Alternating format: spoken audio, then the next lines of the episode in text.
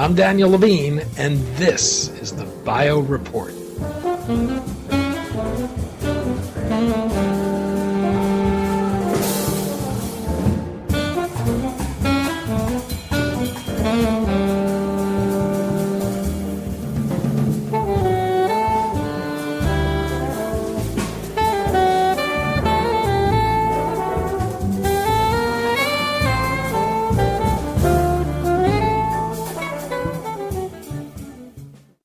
The search for eternal youth has long been the fodder for myths and legends, science has been pushing us closer toward extending healthy years of life and has set some people off on efforts to defy death altogether. Peter Ward, in his new book, The Price of Immortality The Race to Live Forever, explores a subculture of immortality seekers who have turned to cryonics, as well as efforts to merge man with technology as a way to escape death. The growing understanding of the biology of aging and advances in regenerative medicine, though, are creating the potential to alter notions of human lifespans. We spoke to Ward about his book, Distinguishing Science Fact from Science Fiction, and the growing understanding of the biology of aging that offers the potential for extending healthy years of life.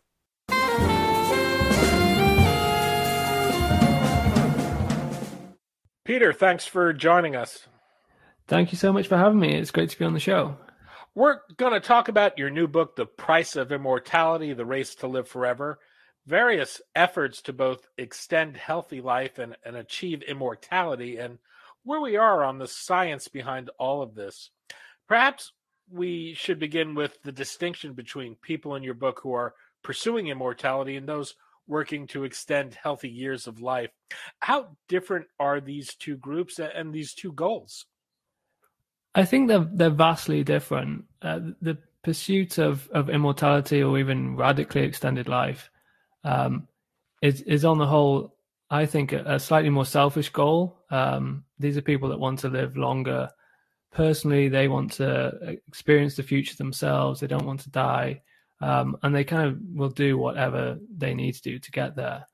Um, obviously, when when you're chasing immortality, that is a much more ambitious goal than just living a little healthier for a little longer. Um, it's and, and, it's most likely impossible, of course, if, if especially if you take the meaning of immortality literally. The, the chances of uh, you living forever are extremely remote when you take into account that one day the sun will will engulf the earth. Um, so it's it's uh, as you can imagine, um, the people involved in immortality and radically extended life they tend to pursue things that are a little less scientific, um, and they, they they can get drawn into ideas which which maybe don't have the kind of medical or, or scientific backing that that you'd like to see. Um, well, the, the book is filled with these colorful characters, and well, I think people working on or slowing or reversing aging have become rather mainstream, there is a cultish and almost religious quality to pursuing immortality. Why is this? What did you find? I think immortality is an obsession that humans have always chased. One of the first recorded written stories is, is the Epic of, of Gilgamesh, which is, of course, an immortality story. It's about central character chasing uh, uh, everlasting life. Um, and then, of course, you have religion, which is which is always picked up on this is this desire to sort of live forever. And you, you obviously most uh, major Western religions, that one of the central parts of them is the promise of an eternal life. That's more spiritual pursuit, but still, it, it's sort of picking at, at, that nagging fear of death, which seems to be built into all humans as some kind of survival instinct. Um, so so given that kind of history, I guess it's it's not too surprising that there is this kind of cultish sort of mystic vibe in in the in the immortality seekers.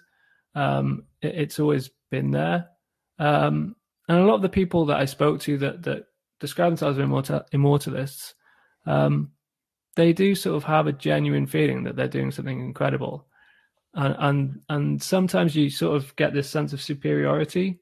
Um, and I think you get this a lot with ideas where people are looking far into the future. Um, my previous book was about space, and you kind of got a little bit of it in the in the space travel. If you went, the people that were pursuing um, the colonization of space, for example, it's sort of you don't even get this because it's so far into the future. Um, but unfortunately, that just means that you can you can look to the future as this mystical place, and you overlook what needs to be done to get there. Um, so I think it's kind of a strange phenomenon, but uh, but quite common in in these kind of pursuits. One of the strains in the book is this notion of transhumanism from the 19th century Russian philosopher Fyodorov to the American futurist Ray Kurzweil.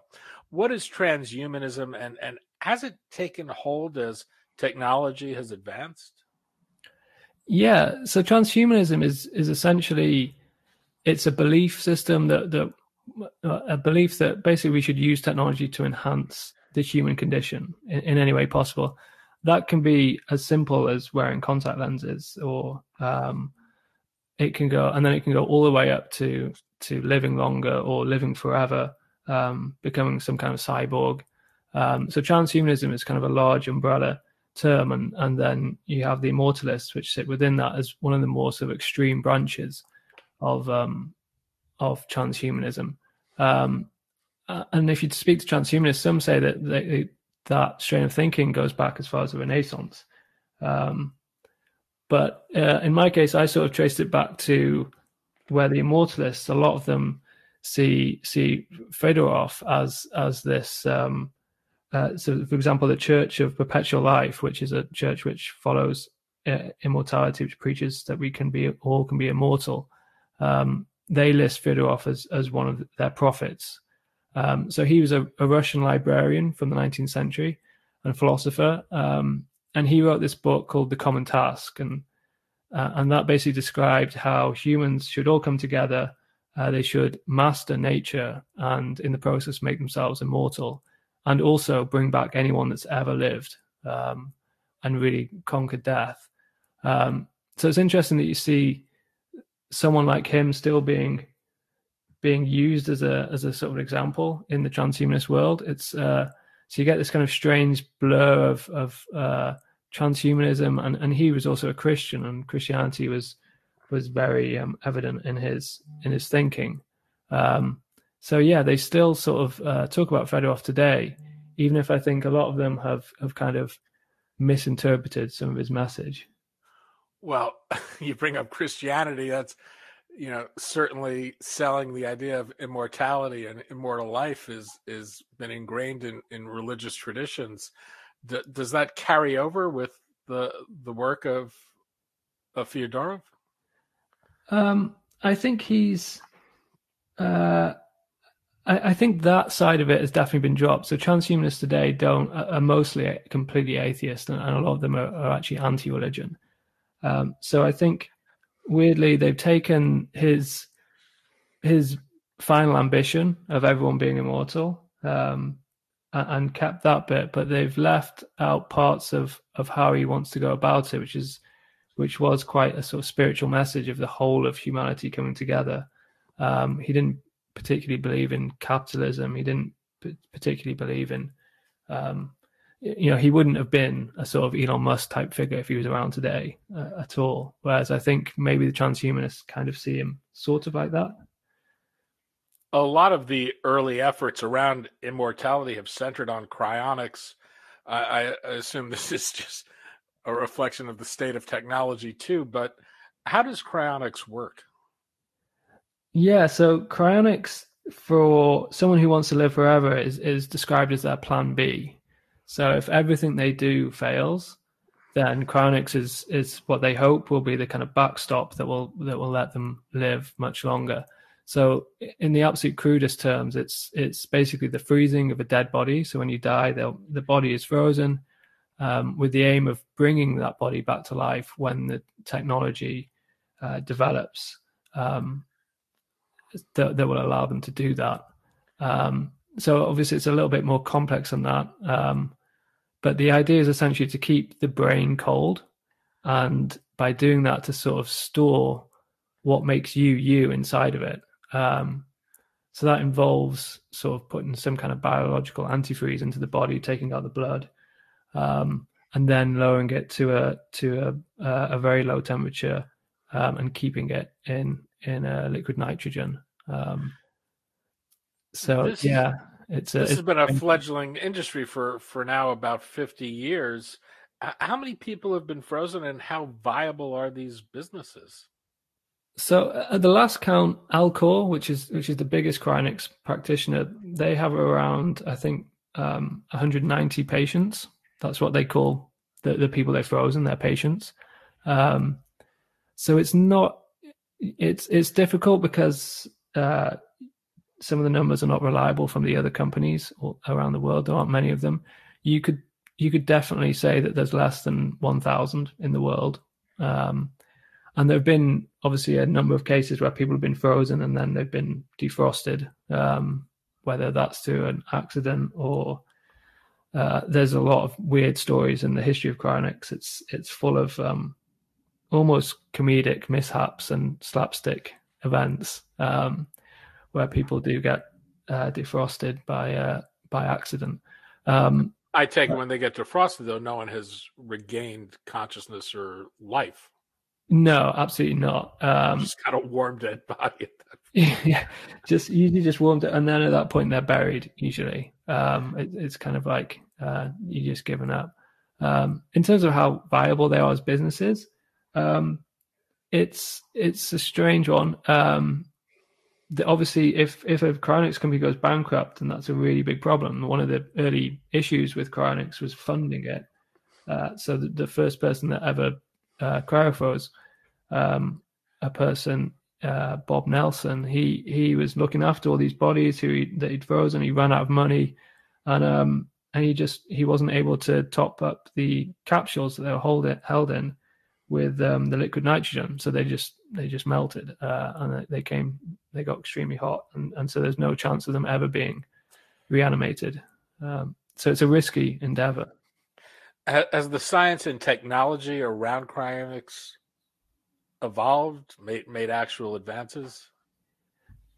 they've made some advances. There's there's the sort of sister science of of of cryobiology, which is just freezing it, dealing with anything in low temperatures, which they do sort of take um, inspiration from there.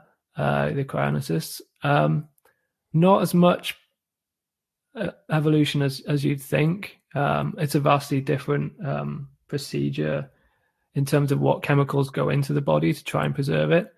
Um, and, and then since the start, they've developed a new sort of option, which was is just uh, cryopreserving the head. So that's when they just cut off the head um, and freeze the head, and, the body is buried. Um, so that's actually much more popular. It's a cheaper option as well, um, and it kind of makes sense because you probably wouldn't, if you were very old when you died, you wouldn't want the same body anyway. Um, and if you believe that you that you're going to be reanimated, you may as well believe that you'll you'll be given a shiny new body on the other side. Um, yeah, Is there is there any evidence that it's possible to take a living organism that was frozen and bring it back to life?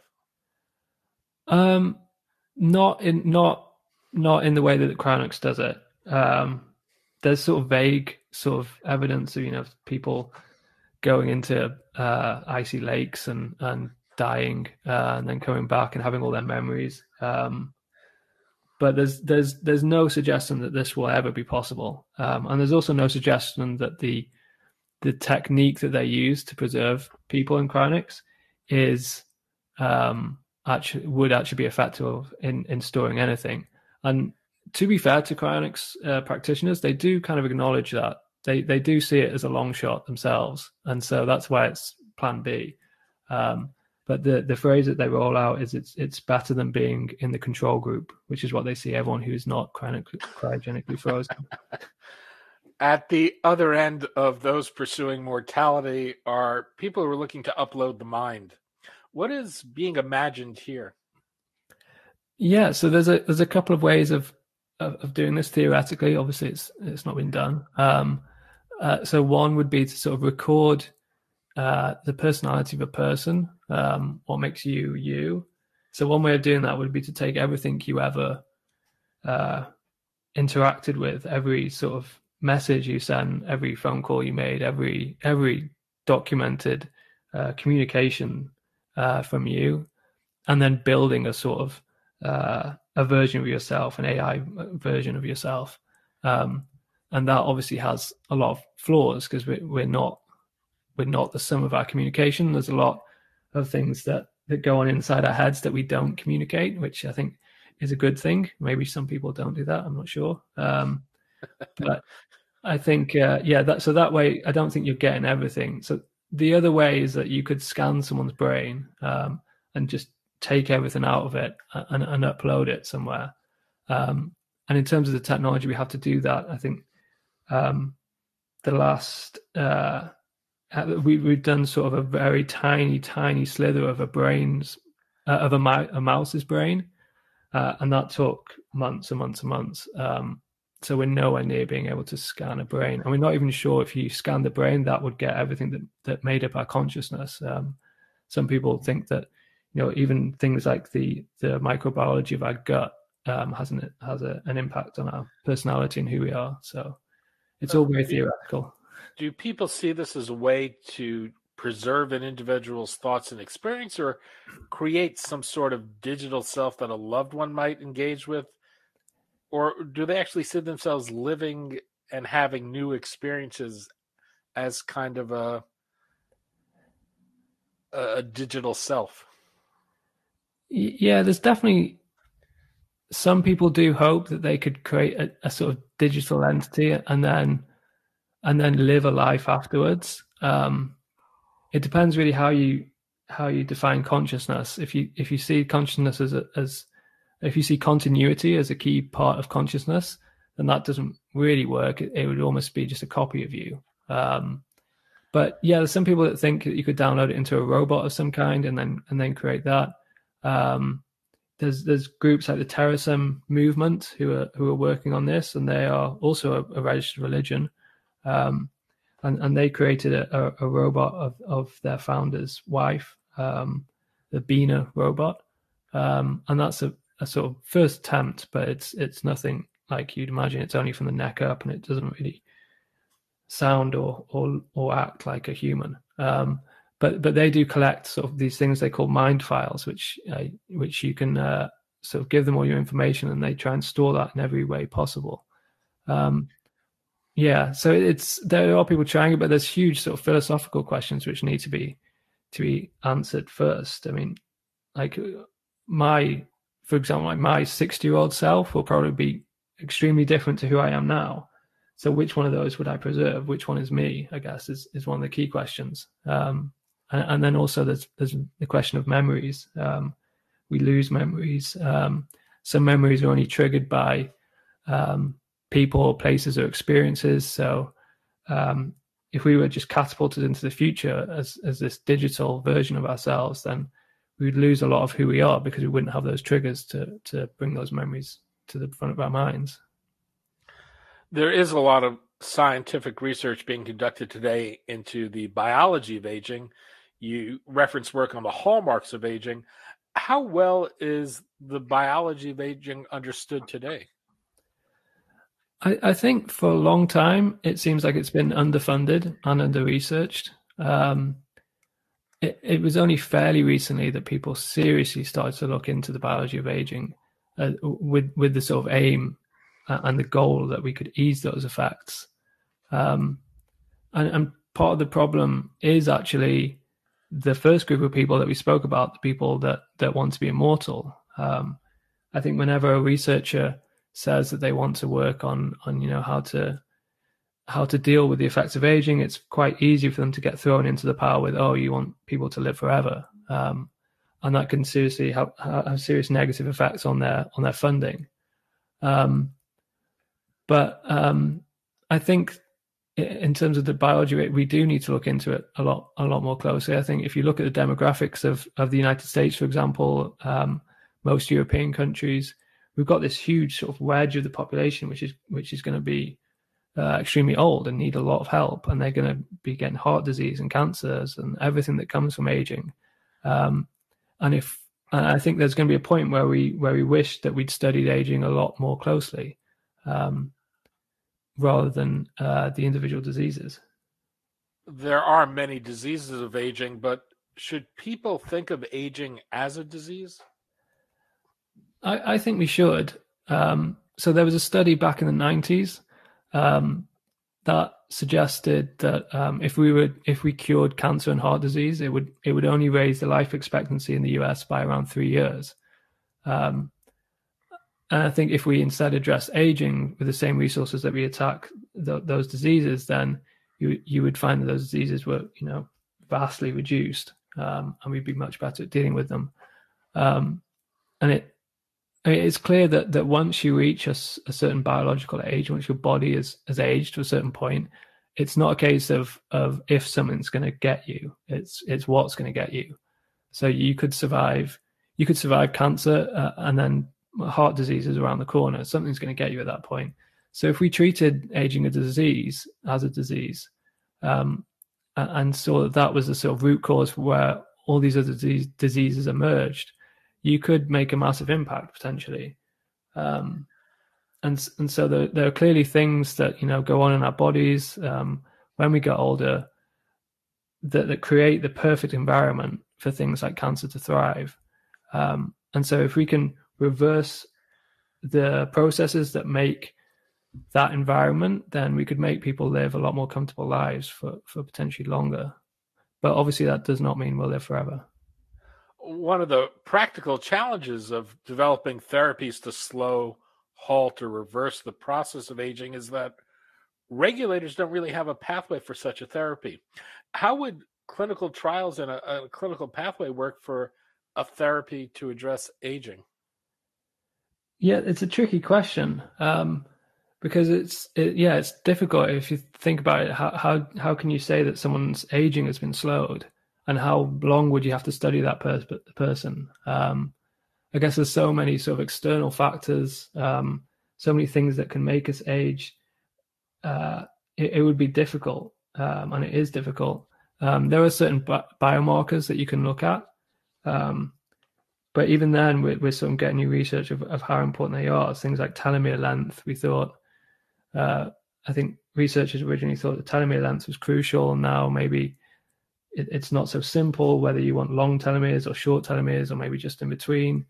Um, it's it, it's a really tricky thing to do, um, but it's also something that really frustrates the the sort of life extension and immortalist communities. They they believe that that these drugs and medicines and, and treatments which could potentially address aging uh, are not getting uh, into human trials fast enough.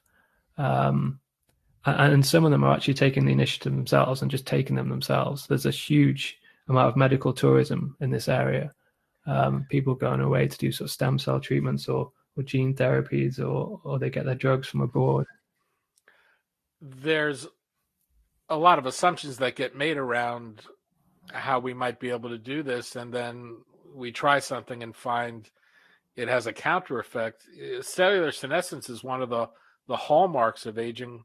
One thing people have tried to do is remove these cells to extend life, but it turned out they have an important role in protecting us. Can you explain cellular senescence and what happened when people tried to remove senescent cells? Yeah, so obviously our cells are not are not immortal. Um, they they do die, uh, and when they die, they become senescent. Uh, and people have referred to these as kind of zombie cells once they become senescent. Um, so over time, and, and this is one of the things that happen as we age, we, we accumulate senescent cells in our body. These um, are cells that no longer divide. Yeah, yeah. So they no longer divide. They they no longer really do anything useful as far as we could initially tell. Um, they do secrete sort of these proteins, and, and that secretion does um, does do some damage and does do some some damage to tissue near it. Um, so they were so senescent cells for a while. Everyone was saying, okay, well, we need to get rid of them. Um, that was the obvious answer. Let's just find out how to get rid of as many senescent cells as possible. Um, but then there was there was other voices that said actually these senescent cells play a crucial role in in keeping other cells from becoming cancerous. Um, so it's actually quite a crucial process. Um, there's another study more recently that said if you did eliminate uh, senescent cells, it would it would affect the liver in some way as well. Um, and I think so. I think it's a much more complex than than people maybe uh, from the outside looking in uh, realize. I think certainly the sort of the amateur biologists who are trying to make themselves immortal don't quite realize how um, I, I, guess how complex it is. I mean, not all senescent cells are the same, um, so you could probably get rid of some, and, and others would be useful. Um, and maybe the the uh, what a lot of researchers are working on is is how to stop that secretion instead. Um, so uh, so stop them secreting the proteins which are harmful. As you looked at the world of research that's being conducted, have you seen anything yet you believe would translate into an extension of healthy lifespans? Yeah, I think there's a, there is a lot of promising research out there. Um, definitely to to make us healthy for longer, to increase health span. Um, the problem is that you need sort of patience. It's not it's not there yet, and it's too early to say. And and I think that's exactly what people don't have, and that's understandable because if you're getting older and you want to live longer, then the last thing you want to do is is wait for more research. You want to try everything there is. Um, in in terms of extending our lifespan, there's I don't think there's been anything that you know has made a, a mouse live longer than than its expected five to seven years.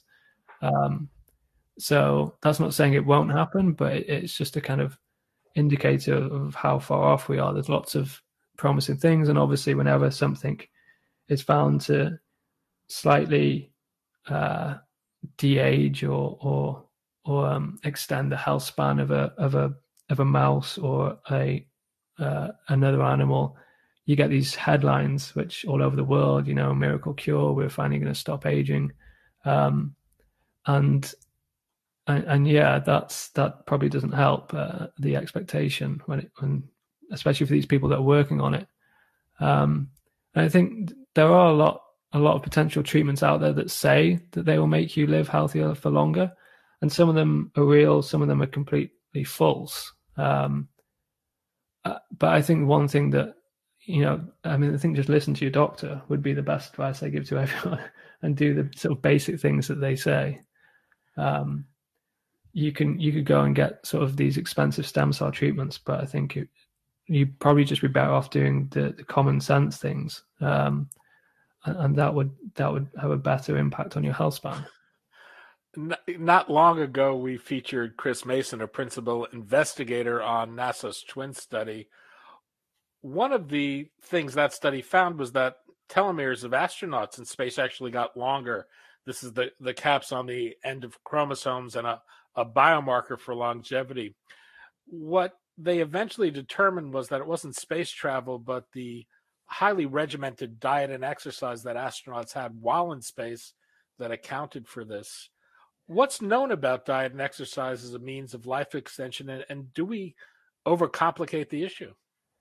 Yeah, I think that's exactly it. Um, there's I don't think I, I, still think the best thing I did a lot of research into a lot of different potential ways to to make yourself live longer, and the best thing still is to eat healthily and exercise.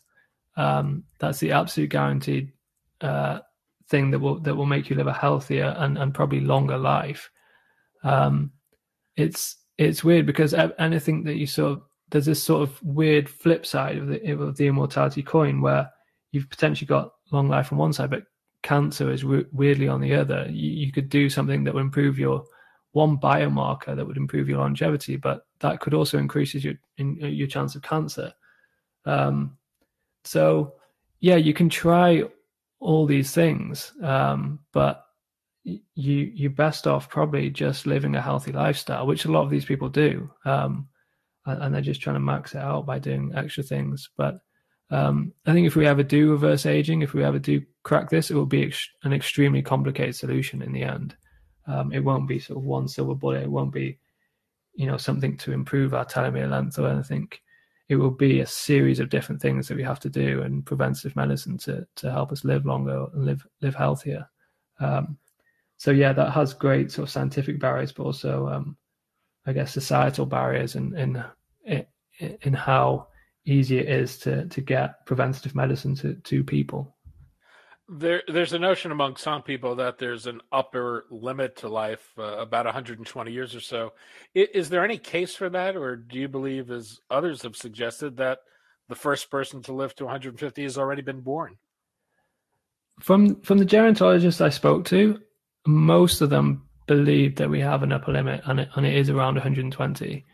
Um, some of them did say uh, go along with the 150 person has already been born. Um, it's sort of split split the uh, the researchers, I think. Um, but I think I do think the majority do think that 120 is, is about our limit, and at that point, you're going to die of something.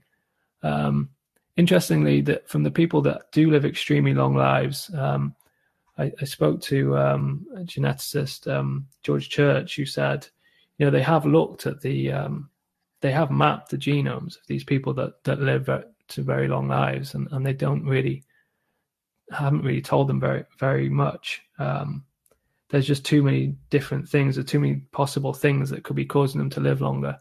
Um, so yeah, I'm happy to be proven wrong, and if I if I live to 150 myself, I'm not going to complain. Um, but I I don't think uh, as long as I'm healthy for those 150 years, I wouldn't want to have like 50 years of of hell. Um, but but from what I see and from what I hear from people that are far more intelligent than me, I I don't think that I'll see a 150 year old during my lifetime. The book is The Price of Immortality: The Race to Live Forever. Peter Ward, author. Peter, thank you so much for your time today. Thank you so much for having me. It's been great.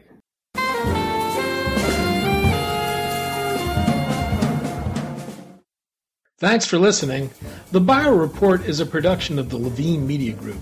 To automatically download this podcast each week, subscribe to our RSS feed or through iTunes or other podcast manager. To join our mailing list, go to levinemediagroup.com. We'd love to hear from you. If you want to drop us a line or are interested in sponsoring this podcast, send email to danny at levinemediagroup.com. Special thanks to Jonah Levine, who composed our theme music, and the Jonah Levine Collective, which performs it.